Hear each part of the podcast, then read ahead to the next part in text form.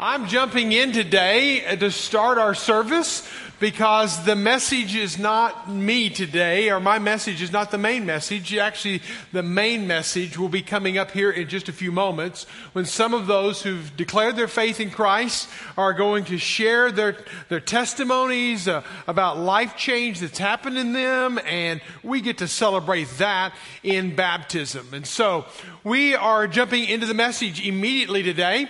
So when you think about what we started last week, I know some family members are here maybe uh, because of a family member or a friend getting baptized. And so let's kind of hit review real quick on where we were last week and where we are going in, in the weeks and even months ahead.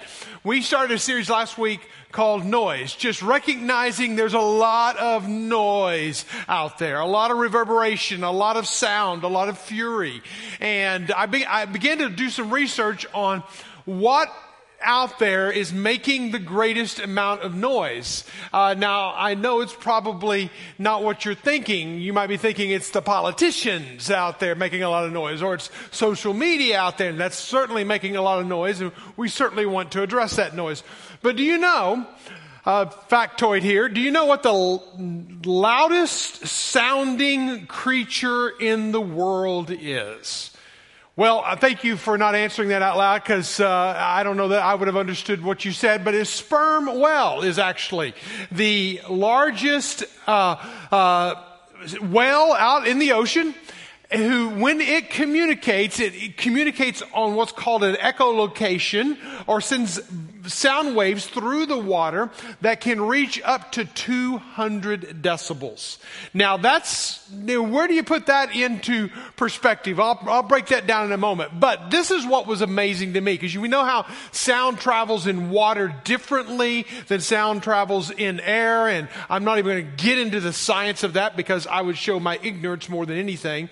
But those two, uh, 200 to 230 decibels will travel, listen to this, underwater, that sound will travel 10,000 miles. 10,000 miles. You can hear a sperm well underwater. So that's incredible. Now, how does 200, 230 decibels sound on, on, on, on, on land? Well, I can't tell you exactly, but I can tell you that a jet airplane uh, puts off about 150 decibels. So 150 decibels for a jet airplane. Thunderclap, if you're outside and one lightning and clap happens immediately around you, it's about 120 decibels. If you uh, hear jackhammer, it's about 100 decibels. But if you want to hear a whisper, it's only 15 decibels. So if you're going to hear a whisper, you're going to have to be very intentional about hearing a whisper. If you want to hear a whisper, you're probably going to have to lean in to hear the whisper. If you want to hear a whisper, you're probably going to have to tune out or tune down some ambient noises around you. Some of you watching online right now maybe have kids going in all kinds of places. And if you're going to be able to focus today, you're going to have to tune out and tune in. But when God speaks, how does He speak? Well, there's a lot of ways that he speaks, but one of those, when he speaks, some might even say, and the scripture says this, that it's the sound of a low whisper. The sound of a low whisper. So, when you think about all the noises that are in this world today, if you're going to hear the voice of God, it's not going to be something you're going to get it by accident. Well, you might get it by accident because you weren't looking for it. But when God speaks, sometimes if we're really listening, we can hear it. And sometimes we can literally tune God out. So we talked about it last week about what we need to tune out or tune down and what we need to tune in, okay, or turn up. So let's roll real quickly. If you're again just now joining us online or you're joining us in the room today, then what is it that we need to turn off? I'm going to say this.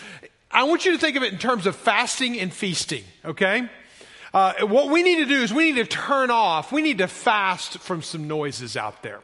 Whether that's social media, you could name all the noises that there are potential out there. It could be social media. It could be somebody who's close neighbor to you. It could be somebody sitting right next to you right now that's making a lot of noise. It could be somebody that you live with, somebody that you work with that really is distracting from, distracting from being able to hear that gentle, quiet whisper of God. So, what do you need to turn off? What do you need? For myself, I've turned off social media for 31 days.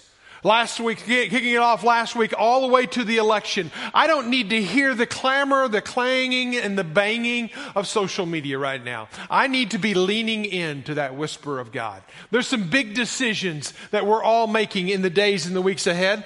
And so I think we need to fast from things. That's a biblical concept, by the way. It's biblical when we think about it. Many times we think about it in food, but sometimes it needs to be the noises in our world feasting, we need to turn up the volume on something else. Tune out, turn off, eh, or tune up some of the volume uh, that's around us. Now, what would that be? I would challenge you, as I challenged you last week, I'll challenge you every week here for the next few months, and that is to read a proverb a day, one chapter a day for the next 31 days. There's 31 chapters, take you 31 days to read through the book of Proverbs. You're going to get wisdom on top of wisdom on top of wisdom, and when you finish it, start all over again. I promise you, if you're taking notes, every single month that you read it, every single week that you read it, then you will find new truths because God will whisper those truths into your life. You cannot get enough of the Proverbs, so just jump in and get in there every day. We also started last week signing up for a weekly devotional that will come into your inbox. If you're interested in that, there it is. Text noise to 97000. Those of you watching online, text noise to 97000. That will get you in an email box tomorrow a devotional that will help you again just sort through some stuff, some th- some thoughts around the noise that's out there in this world. Also, I want to encourage you to buy a journal, okay? We have ESV, English Standard Version, which is the translation that I use, journal Bibles that are out in the uh, Grace Point store, kind of in that connector gallery area. Start, go by there, pick up one of those because you're going to get more out of the Proverbs as you write down the truth that God's given you. And for every page of Proverbs, there's an empty blank page that you can be recording your thoughts in there. These are just items, these are just ways that we're trying to help turn up some noise, some good noise, while you turn down some of that ambient noise around you. Also, join a small group. That's all I can say about that because when you process through the Proverbs, you might get this deep but when you get around about three or four or five or six or seven other people that are also reading it, you will get even deeper. It will sink even further into your soul. So if you're interested in a group, text GPC 97000 uh, and uh, GPC Connect. And then again, Ann, Nathan will reach back out to you and help you find a group, whether it's online or groups that are meeting. We have groups that have been meeting all summer long, and praise the Lord, we've not had a single COVID case reported out of any of the groups that we're meeting. So continue to pray to that very end. All of this, fasting, feasting, turning down, turning off, tuning up, turning up, all of this is incredibly intentional work that you must do. If you're going to hear wisdom through the clamor and the noise and the fury of our day. Tim Keller has a great devotional book through the book of uh, uh 52 weeks through the book of Proverbs. Again, another resource that's out there, but he said this about wisdom. The way of wisdom is not the way of quick fixes or, or dramatic turnarounds. It's the way of long training and discipline but the train of the brain, not just the mind and the will. So it's not just, hey, God, I need wisdom right now for this decision. And I'm going to all of a sudden download wisdom. It is a training. It is a long-term commitment training process that you go through as you meet with God. That's why I encourage you every day to be in the Word. That's why I encourage you to journal what God is saying to you when you read the Word. The more you're training yourself to think with wisdom, the better you will uh, train your heart to live that out, okay? And hang on to that phrase, training the heart. We'll come back to that in just a moment because that is very important. So over the next 60 days, if you started last week, to the end of November, we're going to be in Proverbs. I encourage you to journey with us.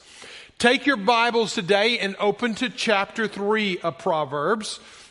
We'll be there in a moment, but I want to remind you when I gave you the outline of Proverbs as a whole book that the first nine chapters is really a parent's letter to their children. A parent's letter of a, of a mother and a father combining their wisdom, setting down with their children, the next generation, whether your children are in fourth grade or they're 14 or they're 24 or they're 34, you can pour this wisdom into them. In fact, I'll say this. If you're looking for a study to do with your children, start with Proverbs chapter 1 and go through verse 9. Because it is literally a father and a mother speaking to their children. And you can see this whenever you look at just the first chapter, chapter 1, verse 8. It says, Hear my son, your father's instruction, and forsake not your mother's teaching. You can see there that he's calling the mother and the father to, to team parent, okay, team parent your children it's not a individual parenting, and I know there's divorce situations, and I just want to encourage you, whether you're a step family or you have a you're not with your spouse and you're not on the same page in parenting, somehow for the good of the children, co-parent around the wisdom of God.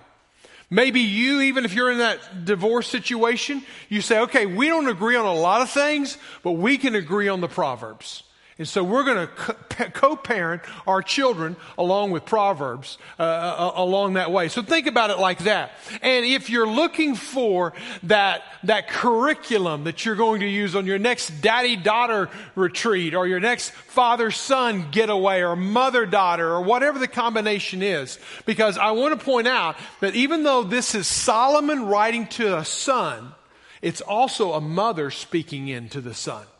But don't get all into the gender dynamics of this. It could be a mother to a daughter. It could be a mother to a, to a son. It could be uh, any combination that it, that it would be. But if you want to look for what is your next curriculum for your next getaway, go to Proverbs chapter 3.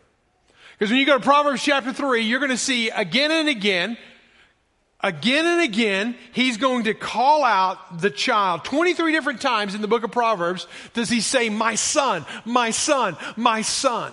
So he's really speaking to the, and in this chapter alone, we find three different statements speaking to the son.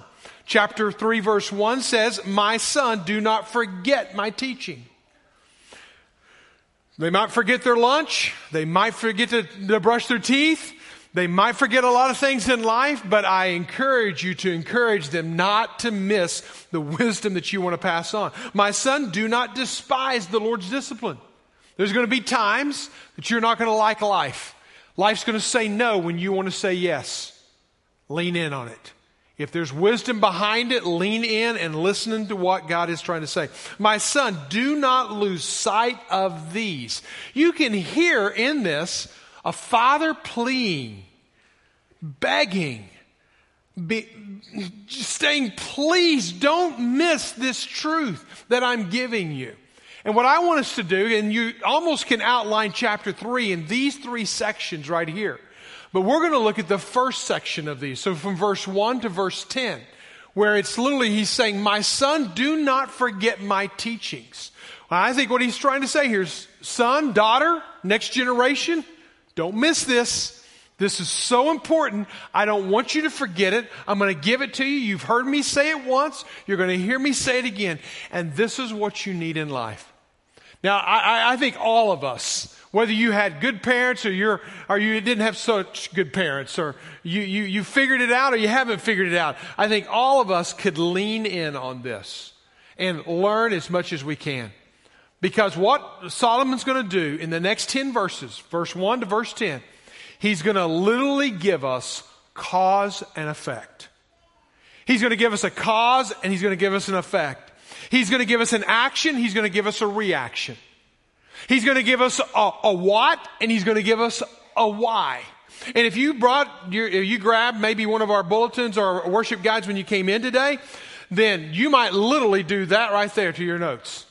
Because I want to point out in rapid fire what he gives us when he gives us the what on one side, but in the very next verse, each and every time in, in these 10 verses, he's going to turn right around and give us the why. Because I don't know if you, about you, but when you tell your kids something, have you ever had your kids say, but why? Raise your hand, please. And if you haven't, you're probably not a parent. Because eventually you get tired of the whys and you, you what do you say? Because I told you so. That's exactly right. That's the wisdom that you have sometimes. Because I don't know why, because my parents told me this, eh, or, or whatever the case may be. But he's literally going to give us the what we need to do, and he's going to give us the why. So listen carefully, because there's five of them, two verses dedicated to each one of these. And so we're going to read the text as we go instead of reading it all, all at once. So chapter three, and this is where he starts, and he literally challenges us. Here's the very first thing he gives us. He says, be obedient from your heart, not autonomous in yourself. Be obedient from your heart, not autonomous in yourself. Now, I have to emphasize this because we are a nation all about our liberties, right? We like our liberty. We stand for our liberty. We want our autonomy. We don't like to be told when to put cotton things on our face. We don't like to be told things by people. We don't like to be dictated to. We, we love our autonomy. And every one of us is built his life on trying to achieve autonomy. Kids say, when I get out of the house, I'm not going to do this. What are they declaring? They're declaring their autonomy. And when they get out, they can choose to do it or they can choose not to do it. Maybe they'll make better choices. Maybe they won't make good, good, good choices. But they get to live their life and they also get to live with the consequences thereof. But what we have to see in wisdom is there's a little bit, there's a, no, not a little bit, there's a whole lot of surrender of self autonomy. Where I realize that there is a better way out there and I don't have it all and I don't know it all and I haven't figured it all out. And that when God gives us a direction, when God gives us a directive, He's, He's giving it for our good. If we would enter into this relationship with God not with suspicion, but with trust. That God is literally in this relationship with me for the good. But we, again, we're afraid we're gonna, He's gonna infringe on our rights, our freedoms, and our autonomy. When God says, Thou shalt not, you know what He's saying? He's saying, just don't hurt yourself. It's not that He's trying to rip away your autonomy, your liberties. He's trying to say, don't hurt yourself. Every thou shalt not is a say, I don't want to hurt. But when he says thou shalt, he's saying go bless yourself.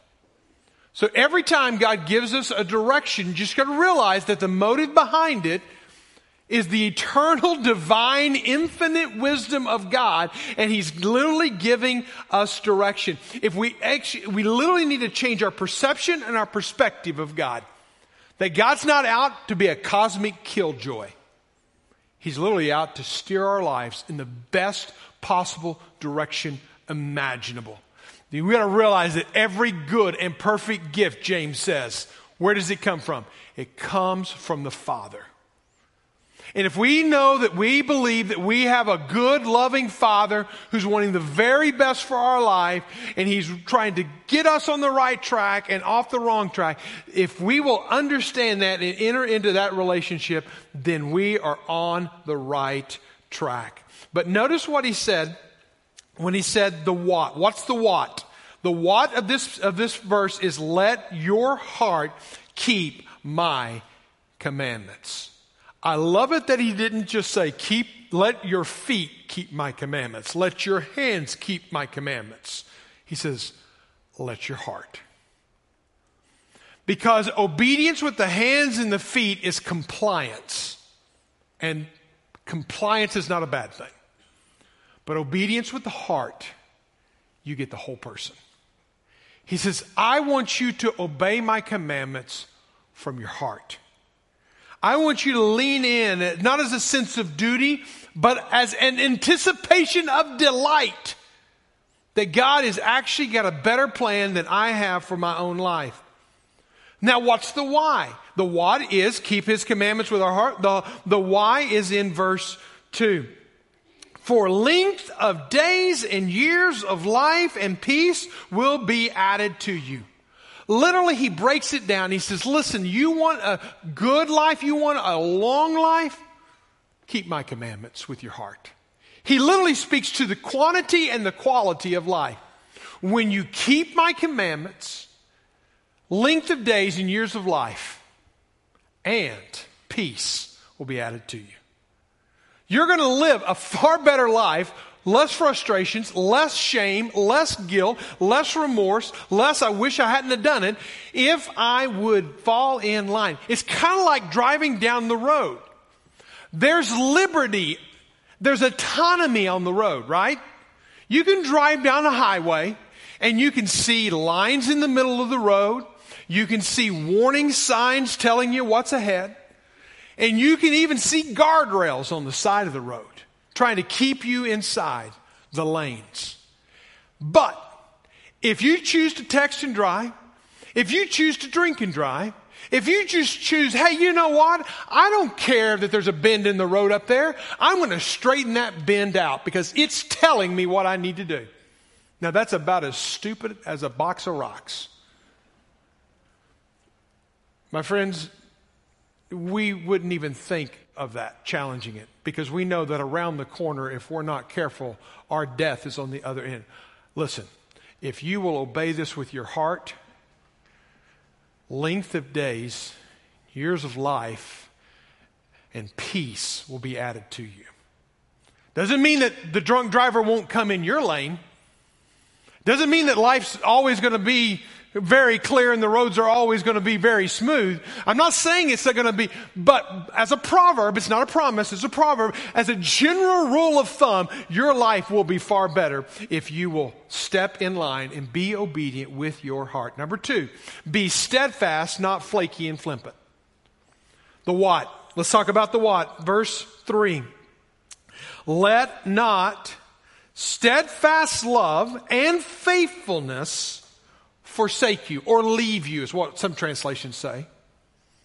Bind them around your neck, so just so you don't lose steadfastness and faithfulness. Or perseverance is another word that is translated as steadfast love and faithfulness. Don't let them leave you. How are you going to do that? You're going to bind them around your neck. You're going to write them on the tablet of your heart. And it goes back to the heart again. Notice. It's the heart, it's the heart, it's the heart. So when he challenges us here, he's telling us, listen, don't let steadfastness, don't let faithfulness, don't become weak, persevere in your life. Let there be an endurance of your life. Write it down. In fact, if I was writing down a, a, list of things that this is the balance of a, of, of a life of wisdom, I have to admit, I would not have put perseverance or steadfastness or faithfulness on there. But then I began to think about this week the people that I know in my life over the years that I would consider some of the wisest that I've walked with and wisest that I've leaned into to learn from.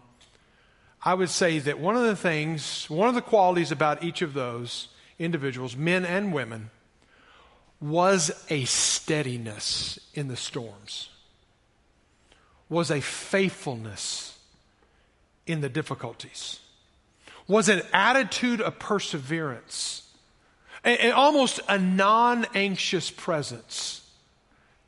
Life would come, winds would blow, storms would, would churn. Yes, yes, yes, yes, yes. But there was a steadiness about them, a steadfastness about them, an unwaveringness about them, a strength and determination about them. And then I began to keep reading through the Proverbs. I'm, again, I'm throwing so many Proverbs at you as you're in this study, so jot them all down. Proverbs chapter 8, verse 14. I have counsel and sound wisdom. I have counsel and sound wisdom, but also notice what he has with that. I have insight and I have strength. And that idea of strength is that idea of perseverance, steadfastness, staying in there. Listen, if you look at the life of Jesus, Jesus was bound and determined for the cross. He had every temptation from Satan, literally, to kick off his ministry to take it a different direction. He had temptations to take an easier path. He could have just been the miracle man that walked and talked on the earth. He could have been so many things, but he was destined for the cross, even though the cross was going to require his life. There's a steadfastness and there's a faithfulness about Jesus. There's a steadfastness and there's a faithfulness about those who walk with God. I remember whenever Caleb, our son, was applying for West Point uh, Military Academy, and they told us up front that there's about 10 to 12,000 people a year that apply for this, and they only allow 1,000 in. A thousand seems like a lot when you stack it next to 10 to 12,000. It seems like, whoa, odds are against you. And I can remember he started his application process as a sophomore in high school. And then it was like coaching and counseling and coaching and counseling from old grads in our church and uh, uh, old academy people from other uh, military academies on uh, on how to how to present yourself and build up a resume almost so that when you're interviewed, so out of the twelve thousand names and applications that come through, your name will rise to the top. And so go lots of coaching, lots of coaching. But one of the things that Caleb was in at that time was taekwondo. And he had kind of it, the excitement and the, the energy behind it had fizzled out. And in fact, I think it even kind of gone dormant. And uh, in, in, one of the interview processes, they asked him says, so about himself, and that taekwondo came up, and he says, "Yeah, I'm whatever belt is before black belt." He said, I, I, don't, I don't know that I'm going to finish it." And I can remember the person we were talking to said, "Oh no, no, no, you need to finish it, because West Point's going to be looking for people who will persevere." And you know, I think about that for a military academy. I think about that for the wise people of my life. I think about that for those people who carry wisdom in their life. There's an ability of steadfastness and perseverance and stick to itness and grit that I'm going to stick it out because this is what God's called me to, no matter how difficult it might be. Be trusting and not self reliant. Be trusting and not self reliant. The what? What's the what? The what is to trust the Lord. Now, the calls to action are much larger in this passage, in this little section here, than any others. In fact, I will say, out of all the Proverbs, probably Proverbs 3, 5, and 6 are the most quoted that I know of. It's one of those that's just a go to. If you don't have it memorized, it'd be a great place to start memorizing. But he literally calls us to a life of trusting, but not just trusting blanket out there, trusting God putting God in a seat that you're going to follow his lead, where he's going, where he's calling us to. Trust in the Lord with your whole heart. Do not lean on your understanding. In all your ways, acknowledge him. Now, I believe with all my heart that the first phrase, trust in the Lord, is the call to action. Okay? Everything else in that is modifying trust in the Lord. Trust in the Lord with your whole heart. By the way, that's the third time he refers to the heart. So if you're taking your Bible notes, I'd circle the heart as many times as you've seen it so far. Heart, heart, heart. You're going to trust the Lord with your whole heart. You're not going to lean on your own understanding. You're, in all your ways, you're going to make sure that they align with God. See, what is the difference between a person who trusts God and a person who is trusting self? Self reliance says, I am half in. God wants our whole heart. Self reliance says, I got this. I don't need you, God. I'll call on you when I need you. No. Self reliance says, do not lean on your own understanding. God, I may think I have it all figured out, but I'm going to lean on your wisdom, not my wisdom. Self reliance says, I will align with God when I need you. Basically, use God. God, I'm going to get in line with you whenever I need you. Otherwise, I'm going to be in line with my own desires. No, no, no. In all your ways. Do they acknowledge Him? In your relationships, do they acknowledge Him? In your business practice, do they acknowledge Him? In your words, do they acknowledge Him? Does your life literally live as a statement of, I am trusting you, God? because that's what we're called to. Called to it with all of our heart. The big question in your heart and my heart is what happens next? What does God say? Verse 6. Why? The why in this one is He will make straight your paths. Now, He didn't say that every path's going to be easy, every path's going to end in a pot of gold. He's not saying that. But He will steer us on our paths. He will help us stay between the ditches. He will keep us on the right side of the road. He's going to steer us on the path. Let me ask you, what does your path that you're on right now look like? How does it express and point back to the fact that you're trusting God? You're leaning on self or are you leaning on God in His understanding? I can tell you about a time, about 10 years into ministry. I've been 30 years this year into ministry, 10 years into ministry, and I was finishing up my master's degree. I was ready to make a move. I had an opportunity, uh, I had an opportunity. I heard of an opportunity to, in Little Rock to move to Little Rock to be a part of this big organization that was moving and doing things. And I thought, I want it. I went out of this town. I don't want to go to Little Rock. Now, why anybody wants to go to Little Rock, I don't know. But I wanted to go to Little Rock, and uh, I wanted to work there, and I wanted to be a part of this big organization, and I want to make a name for myself. Um, in my late 20s, it's time for that kind of move. I'm ready, I'm ready for that upward momentum. And I was going to be a team leader, so I built my resume out. I shared it with Lori, and Lori said, I don't want to go to Little Rock. She used to live in Little Rock, so she knows. But, uh, but, but I, I know better because I'm the man, right? And I know better. I'm joking there, tongue in cheek, okay? Uh, don't tune me out if you're watching online. Uh, so I, I, I, went ahead and I submitted my, my resume for this role. And uh, I was turned down. Now, you got to realize I had already mentally moved to Little Rock. I was emotionally in Little Rock. I don't know why they wouldn't have picked me out of all of these names and people uh, that they wouldn't have chosen me. But I can tell you this, whenever the guy that was very nice wrote me a personal note back saying I was not, I was not selected for the position, but he gave me a verse, and he gave me a verse from Proverbs. He gave me a verse from Proverbs chapter 4, verse 18, that to this day it's one of my go-to verses. When I'm praying for people, I pray this verse for them, and it dates back to 20 years ago. But the path of the righteous is like the light of dawn, which shines brighter and brighter as the day is full. The path that you're on may be kind of dark and shady and can't really see a long ways ahead right now. Don't get lost in what's around the corner.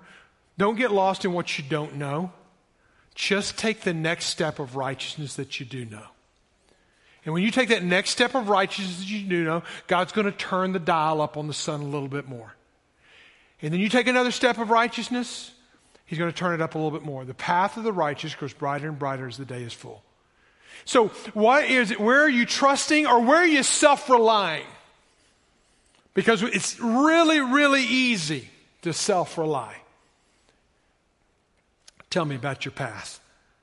Oh, by the way, God then, two years later, calls us to Zambia, moved to Africa, moved from Africa back to here to start Grace And I can tell you right now, I am so, so grateful. Because I now know where that job landed and where it is and all that kind of stuff. I am so, so grateful God took us to Africa to bring us to Bentonville to start Grace Point. So, amen to that. Yes. Take that next step of obedience. Number four, be humble, not arrogant. Now, these build on each other. You just talked about being trusting. Being trusting, not being trusting? Well, if you're trusting in, not trusting in, your, uh, uh, in God, you're probably trusting in yourself, which is just a bold faced arrogance. Here's the problem with arrogance a- arrogance is like body odor. Typically, people smell you before you smell you. All right? It, it's kind of like your front man. It's kind of like it comes in before you get there. Uh, arrogance is that kind of thing that, that people can smell and detect.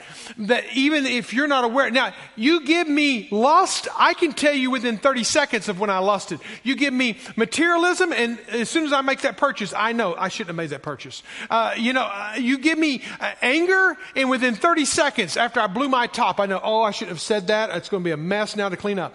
You know, I can tell you, but arrogance and pride, it's hard because you think you got it all figured out.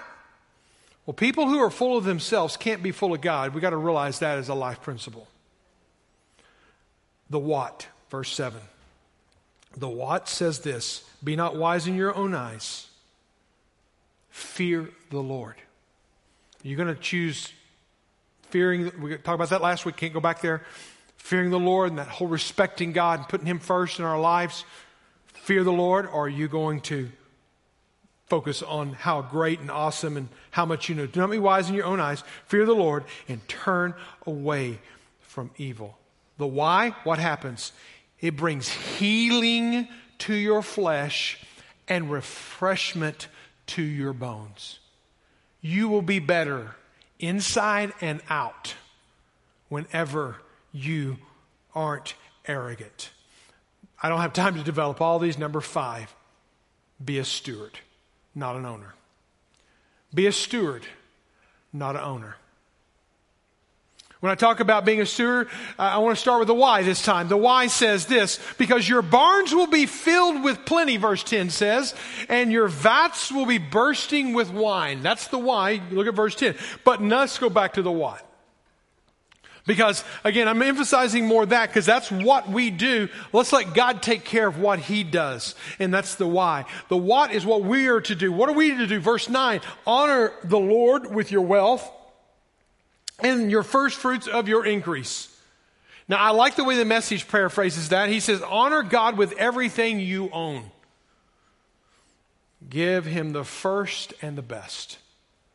Now, when we come to this, this topic, and again, it's not exactly one of those things that I would have put in the bucket of wisdom, but there is something about it whenever you spend 80% of your day spending, making, doing things with money, and if we don't let money speak to it, and then when you read the Proverbs and everything it has to say about wealth and debt and management, you can't get away from it.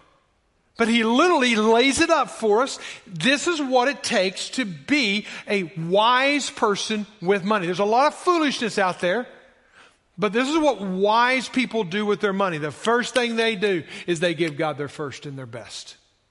Off the top, not off the bottom. Give God their first and their best.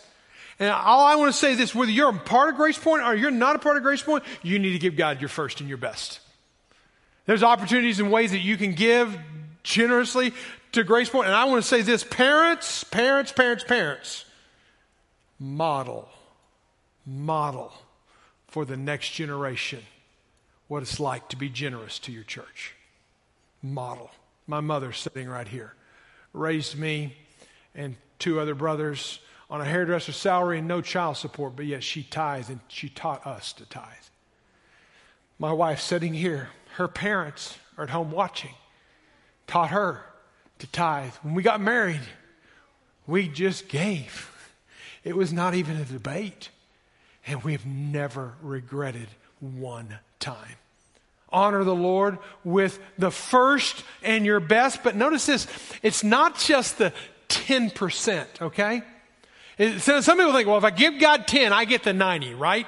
I get to do with the 90 what I want to do. No, look at the very first part of that verse. He says, honor the Lord with your wealth.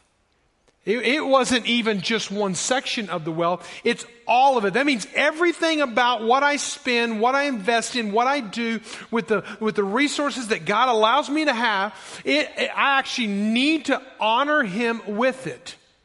That's what I need to do. This past week, I uh, uh, had a situation, and, and I've told y'all before, I'm the spender in the family. Um, we had an opportunity this week to make a purchase for something. And the thing is, is that I don't like debt, so money's in the bank account. I could literally pull up my app right now and show you the money's in the bank account. Lori, money in the bank account, and she's agreeing to this purchase. So she's agreeing with the purchase. There's money in the bank. We've been wanting this, something, for a good while. And everything's lining up. We've got a plan in place, money, da, da, da, everything. And I've got dopamine in the brain dripping right now. I'm so ready to make a purchase. And I go to bed and I wake up in the middle of the night and it was a still whisper of God that just said, No, I don't want you to use that money that you saved for that. I don't want you to use it for that. And I can just tell you this I don't know what God wants us to do with this money, but He doesn't want us to use it for that. And so, dopamine dripped Mike, ready to purchase, ready to make a, a, a, a, sale, complete it, had to say no. And you know what? I can tell you right now no regrets. I no regrets. I don't know what, when, how, what that money's for, but I know that it's God's got something else for it. So it's not just what do I give to God, but what do I do with what I keep? Because I'm not the owner of it, I'm the steward of it. And so it is with your life. Because here's what I know. Here's what I know. Last verse, and I'm done. Last verse, Proverbs chapter 19, verse 23. Fear the Lord. The fear of the Lord leads to life. I want life. I want a full life. I want a balanced life. I want a life full of wisdom. The fear of the Lord, relationship with God leads to life. And whoever has it, rest satisfied. There is a contentment that even though I didn't make that purchase, there's a contentment that God is satisfying my heart. What about you? Do you have a relationship with Jesus? Here in a few moments, the number one message of our day are going to be those who've given their life to following Jesus. In fact, if you've given your life to following Jesus, you're going to be baptized today. If you'll go out that door right there over to my left and make your way around to the back, then we'll be back there in a moment. But here, I want to give a challenge. As they get ready and go out, I want to give a challenge because somebody in this room, multiple somebodies in this room, right now is setting on their seat. They're setting on ready to take that next step of obedience. And that next step of obedience is trusting God with their life. Not leaning on their understanding, with their life, acknowledging Him in all their life. God is calling you. I believe it in a room this size. If you are willing to go home wet, we have a t shirt for you and a towel. You're going to give your life to Jesus right now. You can give your life to Jesus. You can go home wet. Let me pray for those in this room that that applies to. Father God, you know everybody in this room. You know our hearts. You know where we're at with you or without you. And Lord, I would pray that every one of us would be, yes, I'm taking the next step of obedience. And yes, I'm going with you, Jesus. And Lord, if there's anybody in this room that hasn't given their life to following Jesus and ready to declare their faith in Jesus, I pray you give them the courage and the boldness to meet me in the back right now. Give them the courage and the boldness to say yes to you, Jesus. Yes to trusting you. Yes to leaning on you. Yes to acknowledging you. Yes with their hearts, not their heads only, not their hands only, but with their hearts. Lord, we thank you for these times together.